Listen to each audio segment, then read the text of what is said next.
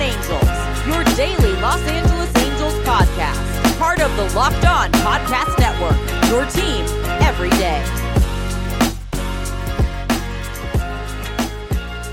Welcome back to another episode of Locked On Angels, part of the Locked On Podcast Network, your team every day. You're locked in with your host, Brent McGuire. Today's episode is brought to you by Built Bar. Built Bars are some of the best tasting protein bars on the market right now.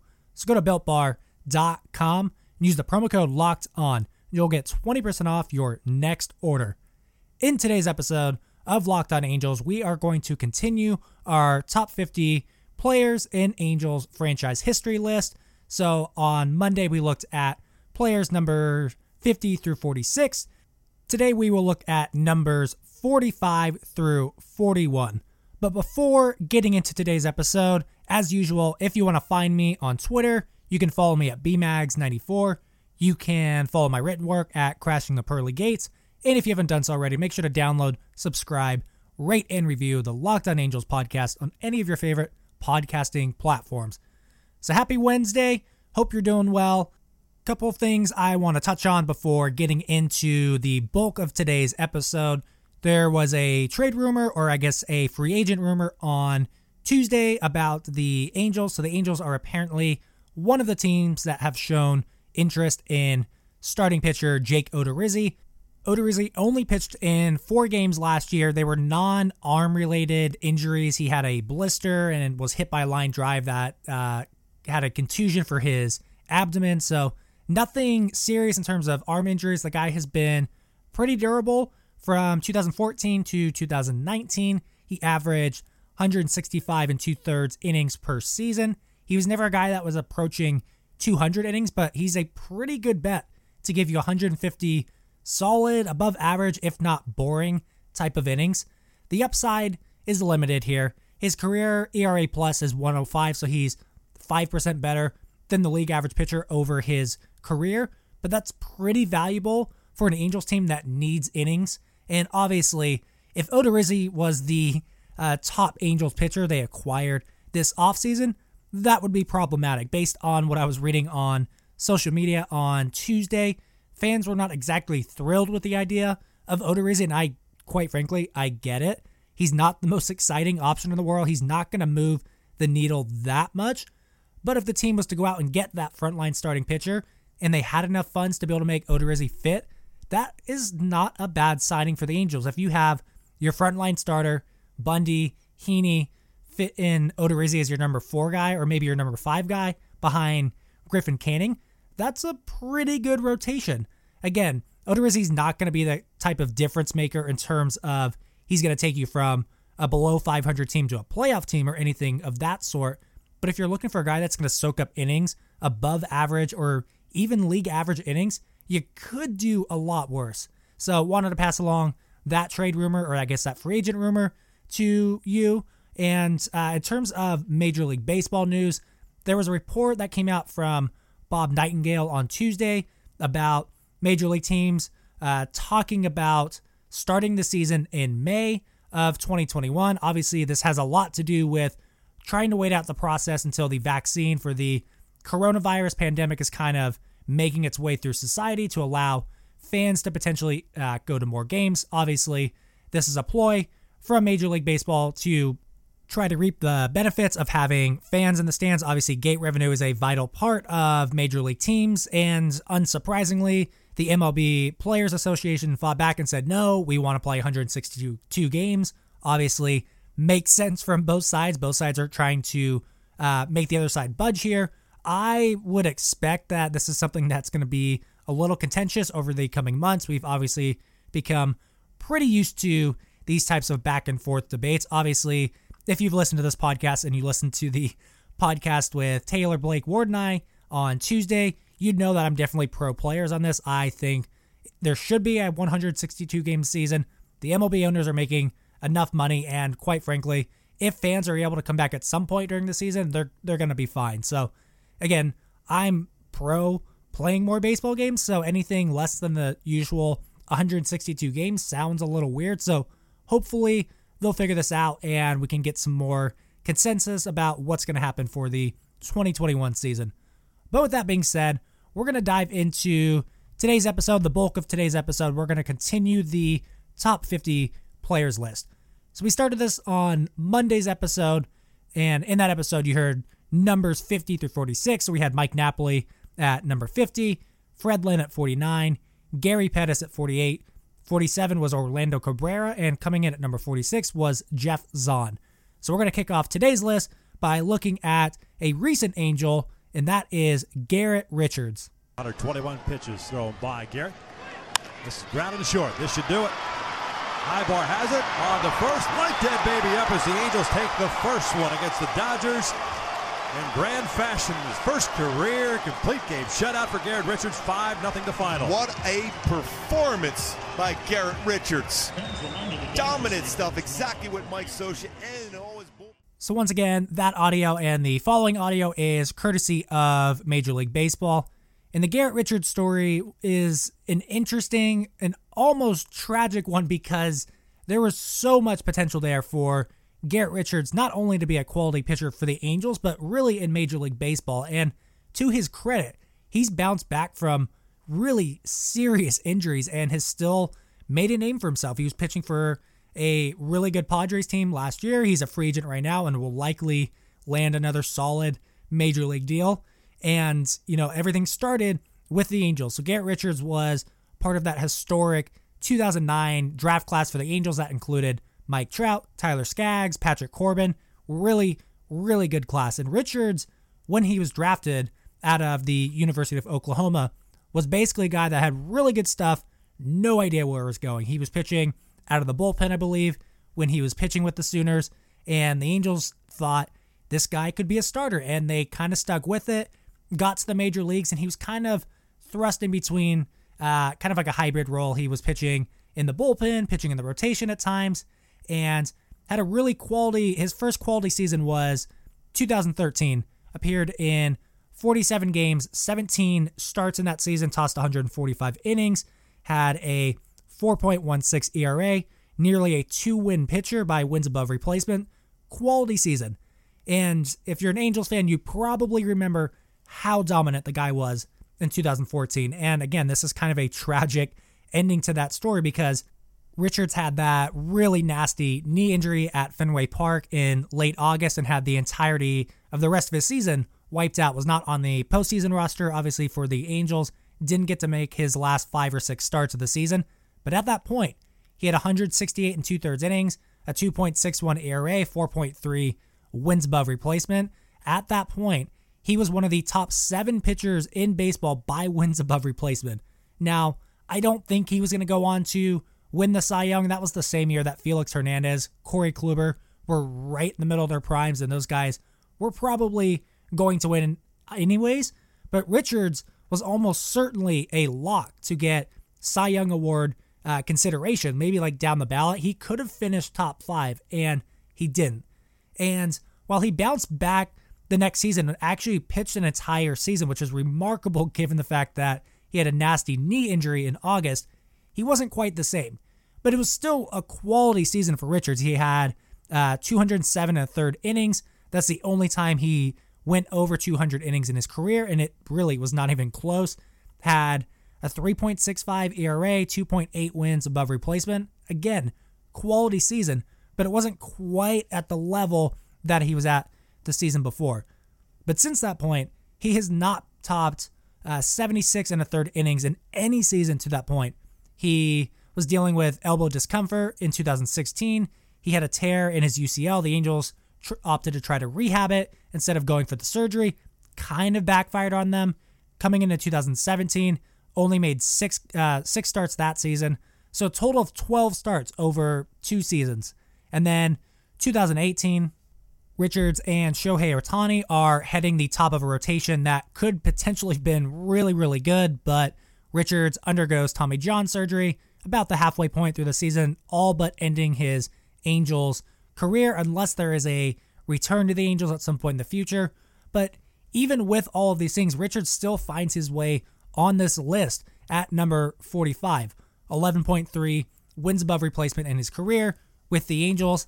And again, like, had he not gotten hurt in two thousand fourteen, had his arm responded in a different way to throwing a baseball over and over and over again, perhaps Richards would have been a lot higher in this list. Perhaps he's still pitching with the Angels right now, but it's an interesting career to kind of look back on. Really, really good pitcher at his peak. It's really hard to find another pitcher who was as dominant as Richards was during that two thousand fourteen season. So we're going to move on to the number forty-four player on this list, and that is Dick Schofield. He has to be proud of the effort no matter how it turns out. The strike two to Schofield is swung on and belted deep to left field. Cohen's going back, away back, it is gone. A grand slam for Schofield. The Angels win, and I don't believe it. Dick Schofield was the third overall pick in the nineteen eighty-one draft by the Angels and very quickly made it up to the major league. So he debuted in nineteen eighty-three and became a full-time regular for the first time in nineteen eighty-four. And he was a solid, if not unspectacular player for the Angels. He topped out at three point seven wins above replacement in a season, was kind of consistently an, a really good defender, below average hitter, played a lot of games, and as a whole was like a fine player, but he was the main starting shortstop for the Angels in the nineteen eighties, really just picked up a bulk of the work. And you look at some of his best seasons. I just mentioned his three point seven wins above replacement came in nineteen eighty-six. That was by far his best season. It was the only time that he was really close to a league average offensive player. His ninety-six weighted runs created plus was right below one hundred, hit thirteen home runs. Only time he ever hit double digit home runs, stole a career high twenty-three bases. And from that audio that you heard at the beginning of this segment, Dick Schofield's walk-off grand slam against the Tigers capped off a twelve to five comeback win for the Angels at Angel Stadium. So many fans will remember him for that huge moment in what was a pretty magical year for the Angels in nineteen eighty-six. But yeah, Schofield was a, a fine player for the Angels, really just was a strong defender, durable, and, you know, wasn't a good hitter, was definitely below average, but he wasn't a complete zero, and finds his way at number forty-four on this list. Coming up here in a little bit, we're going to take a look at players numbers forty-three through forty-one. But first, let me tell you about Built Bar. Built Bar is the best tasting protein bar ever. The new and improved Built Bar is even more delicious than it's ever been before. With eighteen amazing flavors, including six new flavors such as caramel brownie, cookies and cream, and carrot cake, Built Bars are absolutely delicious. Bars are covered in one hundred percent chocolate, and they are soft and easy to chew. Most importantly, Built Bars are healthy. They're great for the health-conscious guy or gal. You can lose or maintain weight while indulging in a delicious treat. Bars are low-calorie, low-sugar, high-protein, and high-fiber, and they're great for any kind of diet, including the keto diet. So what are you waiting for? Go to built bar dot com and use the promo code LOCKEDON. You'll get twenty percent off your next order. That's promo code LOCKEDON for twenty percent off at built bar dot com. Hey N B A fans, the Locked On N B A podcast is getting you ready for the start of the regular season with a special week of team preview podcasts all this week. Plus, waiver wire editions from Locked On Fantasy Basketball and Rookies to Watch from dra- Draft Guru Chad Ford. I'll be tuning into the Locked On L A Lakers podcast, getting myself ready for the season. Subscribe to Locked On N B A wherever you get podcasts. We're going to keep this list going, so coming in at number forty-three, Devon White. Down during the year, White breaks, called strike, Edmonds throw, wrong side of the bag. There goes Devon White, and Gedman holds the ball towards first base, and he found it right away. Look at this. Stealing home, safe! Devon White steals second, third, and then home. So Devon White was a really, really good player that had a long established career as a just a really good player. And everything started with the Angels. He was a sixth round pick out of the nineteen eighty-one draft. And as a whole in his entire career, he was worth forty-one point eight wins above replacement, hit two hundred eight home runs, stole three hundred forty-six bags, ninety-eight weighted runs created plus, played in center field, was a really, really good defender Uh, early on in his career. And again, everything started with the Angels. Most people will remember Devon White from his Blue Jays days. He was a huge part of those title teams in nineteen ninety-two to nineteen ninety-three, but for the first part of his career, he came up with the Angels and was quite good. So his first big season, his first full-time Major League season, came in nineteen eighty-seven, hit twenty-four home runs, stole thirty-two bags, was a league average hitter, and really, really good defensively, was worth four point six wins above replacement. That was his best year with the Angels. White regressed a little bit in the next couple seasons, but was still an above average everyday player for the Angels. Big stolen base threat, was awesome in center field, and then has a really, really bad nineteen ninety season as a full-time regular, is really bad at the plate, only worth zero point eight wins above replacement. And that was the point where the Angels decided to trade Devon White to the Blue Jays in a pretty big deal that did not bring much of anything back to the Angels, and goes on to just completely rebound the following year, is worth six point four wins above replacement, is a legitimate M V P candidate. Got to be one of the worst trades in Angels franchise history. And yeah, like I said, he went on to be a huge part of those Blue Jays teams that won titles in the early nineteen nineties. But as a whole, I mean, Devon White was really good with the Angels. And obviously, looking back at that nineteen eighty-seven year, that's just a monster of a year. It's really hard to find guys uh, who can hit twenty plus home runs, steal thirty plus bags, and play really good defense in center field. And if the Angels had decided to hang on to Devon White a little bit longer, he'd not only be higher in this list, but perhaps those teams of the nineteen nineties, those Angels teams that were really bad, might have been slightly less bad. So we're going to move on to number forty-two on this list, and that is Francisco Rodriguez. And Frankie Rodriguez delivers. He struck it out swinging. Save number fifty-eight for Francisco Rodriguez. Nobody has ever done it until right now.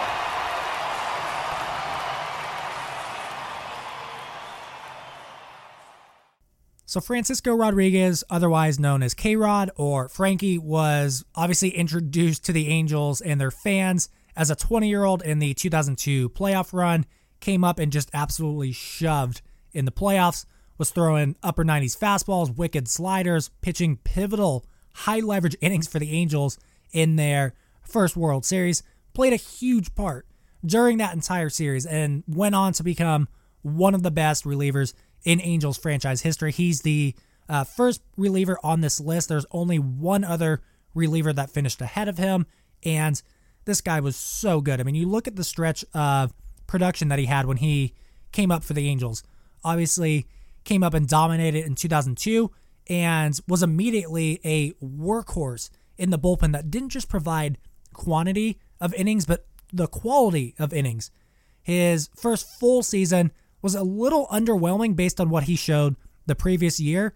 He had a three point oh three E R A in eighty-six innings. That's still really, really good, but the following season, just dominant stuff. This was his best season with the Angels. Pitched in sixty-nine games, a one point eight two E R A, three point seven wins above replacement. That's the best relief season in Angels franchise history. And went on to post another sub two E R A in the two thousand six season, and was pretty consistently in the mid-twos for his E R As. Had the huge two thousand eight season, his final season with the Angels, where he saved sixty-two games. And this guy was just dominant for his entire Angels career. And to be quite honest, he was a big reason why I became an Angels fan uh, in those early days. He was one of those first players that I really gravitated towards. It was, you know, guys like Vlad, guys like Sean Figgins, Francisco Rodriguez. These guys were some of those like early guys that I really, really enjoyed watching. And Francisco Rodriguez was just such a good player with the Angels, and as a whole, just dominant stuff. So we're going to move on to the number forty-one player and the last player that we will talk about today, and that is Maicer Izturis. Kurt Suzuki takes one right back up the middle. Izturis gives it to Aybar. Oh, my goodness, what a play! Shocked the house. Cheese and crackers, and while you're at it and eating them, call the cops. It's unbelievable. Maicer not only robbed a knock, but he says, look, I'm, I'm, I'm a little bit slow getting up. Why don't you take it, Eric? Unbelievable. So Maicer Izturis was worth twelve point three wins above replacement, played with the Angels from two thousand five through two thousand, twenty twelve, and Izturis was just a, he was there every single season, was never amazing, was never a standout player, but every single season he was a quality player. So if you just look at wins above replacement from two thousand six to two thousand twelve, I mean, he was at one point eight wins above replacement in two thousand six, one point nine the following season, one point three, three point two, one point one, one point nine, and his final season was at zero point eight. So again, it was never anything that was flashy. He never hit ten home runs in a season. He never stole twenty bases. He was never an all-star, never a gold glover, nothing like that. But he was like the perfect guy for the Angels in that era, in an era that had guys like Eric Aybar coming up and Howie Kendrick and even some of the prospects that didn't pan out, guys like Dallas McPherson, Brandon Wood. Maicer Izturis was a guy that was acquired in the Jose Guillen trade along with Juan Rivera, and I don't know if there was much of an expectation for Izturis, but he carved out such a perfect role for the Angels as a switch hitter, made a lot of contact, was able to play shortstop, third base, second base, all that kind of stuff. And it's I don't think it's a surprise that he was around for the title teams that won in two thousand seven, two thousand eight, two thousand nine. He was never the top guy for those teams, but he played such a pivotal role, providing depth and versatility for the Angels in really what were their glory days. So again, this was never a guy that was flashy out on the field, but was just consistently uh, a strong utility guy, played good defense, provided enough offense, and was, in my mind, one of the more underrated Angels of all time. That's going to do it for today's episode of Locked On Angels. As always, thank you to Major League Baseball for providing the highlight audio. We're going to keep this series rolling. On Thursday's episode, we're going to look at players forty through thirty-six. Friday's episode, I'm not sure if we're going to continue doing this series or do something else. I am talking with someone who might be able to come on for the show on Friday, so stay tuned for that. But with that being said, that's going to do it for today's episode. As always, thank you for joining. Stay safe out there, and we'll talk some Angels baseball on Thursday. This is your invitation to the intersection of versatility and design. Experience the empowering feeling of the Lexus S U Vs and some of the best offers of the year on select models at the Invitation to Lexus sales event, now through April first. Lease the twenty twenty-four R X three fifty Premium All-Wheel Drive for five hundred twenty-eight dollars a month for thirty-six months with forty-nine ninety-nine due at signing. Experience amazing at your Lexus dealer. Call one eight hundred U S A Lexus for important lease offer and pricing details. Not all customers will qualify. Offer in the Lexus Eastern area and it's April first, twenty twenty-four.